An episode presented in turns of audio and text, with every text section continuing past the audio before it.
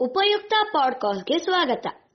ಆಲಿಸಿ ಖ್ಯಾತ ಯೋಗ ಗುರು ಯೋಗರತ್ನ ಗೋಪಾಲಕೃಷ್ಣ ದೇಲಂಪಾಡಿ ಅವರಿಂದ ಯೋಗ ಮಾರ್ಗದರ್ಶನ ಮಾಲಿಕೆ ಸುಯೋಗ.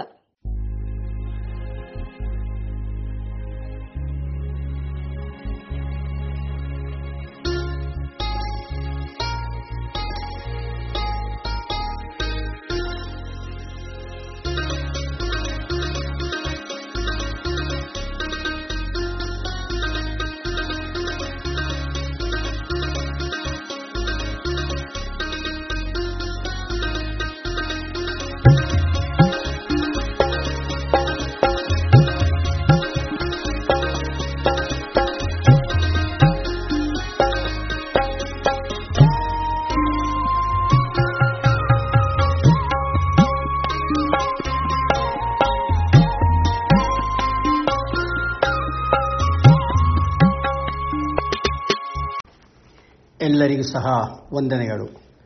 ಉಪಯುಕ್ತ ಡಾಟ್ ಕಾಮಿಗೆ ಸ್ವಾಗತ. ಈ ಸಂಚಿಕೆಯಲ್ಲಿ ಬದ್ಧ ಕೋಣಾಸನ ಈ ಬಗೆಯ ಮಾಹಿತಿಯನ್ನು ಪಡೆಯೋಣ. ಬದ್ಧ ಕೋಣಾಸನ ಮಹಿಳೆಯರಿಗೆ ವರದಾನ ಇದ್ದಂಥ ಭಂಗಿಯಾಗಿದೆ. ಇಲ್ಲಿ ಬದ್ಧ ಎಂದರೆ ಕಟ್ಟುವುದು, ಕೋನವೆಂದರೆ ಮೂಲೆಯಾಗಿದೆ. ಅಭ್ಯಾಸ ಕ್ರಮ. ಪ್ರಥಮವಾಗಿ ಜಮಖಾನ ಹಾಸಿದ ನೆಲದ ಮೇಲೆ ಕುಳಿತುಕೊಂಡು ಸ್ವಲ್ಪ ವಿಶ್ರಾಂತಿ ಮಾಡುತ್ತಾ, ಆಮೇಲೆ ಎರಡೂ ಕಾಲುಗಳನ್ನು ನೇರವಾಗಿ ಚಾಚಿ, ನಂತರ ಎರಡೂ ಕಾಲಿನ ಪಾದಗಳನ್ನು ತೊಡೆಗಳ ಮೂಲದಲ್ಲಿ ಅಳವಡಿಸಿರಿ.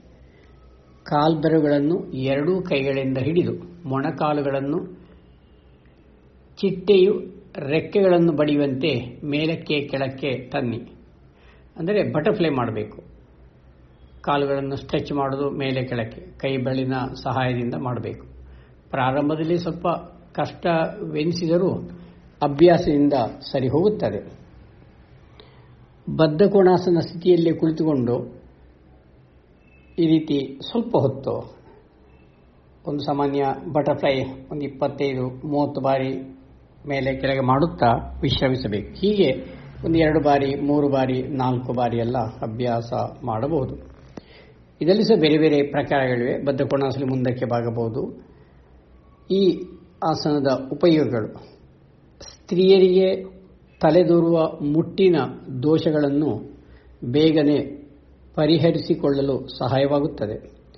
ಗರ್ಭಿಣಿ ಸ್ತ್ರೀಯರು ಶಿಸ್ತುಬದ್ಧವಾಗಿ, ಕ್ರಮವತ್ತಾಗಿ ಬದ್ಧ ಕೋಣಾಸನವನ್ನು ಅಭ್ಯಾಸ ಮಾಡೋದ್ರಿಂದ ಪ್ರಸವ ವೇದನೆ ಬಹುಮಟ್ಟಿಗೆ ತಗ್ಗಿ ಸುಲಭ ಪ್ರಸವ ಅಥವಾ ಈಸಿ ಡೆಲಿವರಿಯಾಗಲು ಸಹಾಯವಾಗುತ್ತದೆ.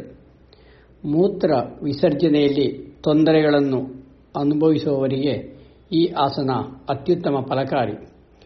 ಕಿಬ್ಬೊಟ್ಟೆ ಮತ್ತು ಬೆನ್ನಿನ ಭಾಗ ಇವುಗಳೆಲ್ಲ ಸಾಕಷ್ಟು ರಕ್ತ ಪಲಚನೆ ಒದಗಿ ಬಂದು ಹಾಗೂ ಹೆಚ್ಚು ಹುರುಪುಗೊಳ್ಳುತ್ತದೆ. ಮೂತ್ರಪಿಂಡಗಳು, ಮೂತ್ರಕೋಶ ಮತ್ತು ಜನನೇಂದ್ರಿಯ ಇವನ್ನು ಆರೋಗ್ಯ ಸ್ಥಿತಿಯಲ್ಲಿಡುತ್ತದೆ. ಬದ್ಧಕೋಣಾಸ ಮಾಡುವುದರಿಂದ ಕಾಲಿನ ನರಗಳ ಸೆಳೆತ ನಿವಾರಣೆ, ಮೂತ್ರದೋಷ ನಿವಾರಣೆ, ಹರ್ನಿಯ ನಿಯಂತ್ರಣ ಹಾಗೂ ಮಲಬದ್ಧತೆ ಸಮಸ್ಯೆ ಪರಿಹರಿಸಿಕೊಳ್ಳಲು ಸಹಾಯವಾಗುತ್ತದೆ. ಒಟ್ಟಿನಲ್ಲಿ ಹೇಳುವುದಾದರೆ, ಈ ಬದ್ಧಕೋಣಾಸನ ಮಹಿಳೆಯರಿಗೆ ವರದಾನ ಇದ್ದಂಥ ಭಂಗಿ. ಇದಕ್ಕೆ ವಿದೇಶದವರು ಇಂಡಿಯನ್ ಕಾಬ್ಲಸ್ ಚಪ್ಪಲಿ ಸ್ಟಿಚ್ ಮಾಡೋ ಭಂಗಿ ಅಂತ ಹೇಳ್ತಾರೆ. ಆದ ಕಾರಣ ಬದ್ಧ ಕೋಣಾಸ ಒಮ್ಮೆ ಆರಂಭದಲ್ಲಿ ಒಮ್ಮೆ ಗುರುಮುಖಿಯನ್ನು ಕಲಿತು ಅಭ್ಯಾಸ ನಡೆಸಿ. ಇದಿಷ್ಟು ಸಂಕ್ಷಿಪ್ತ ಮಾಹಿತಿ.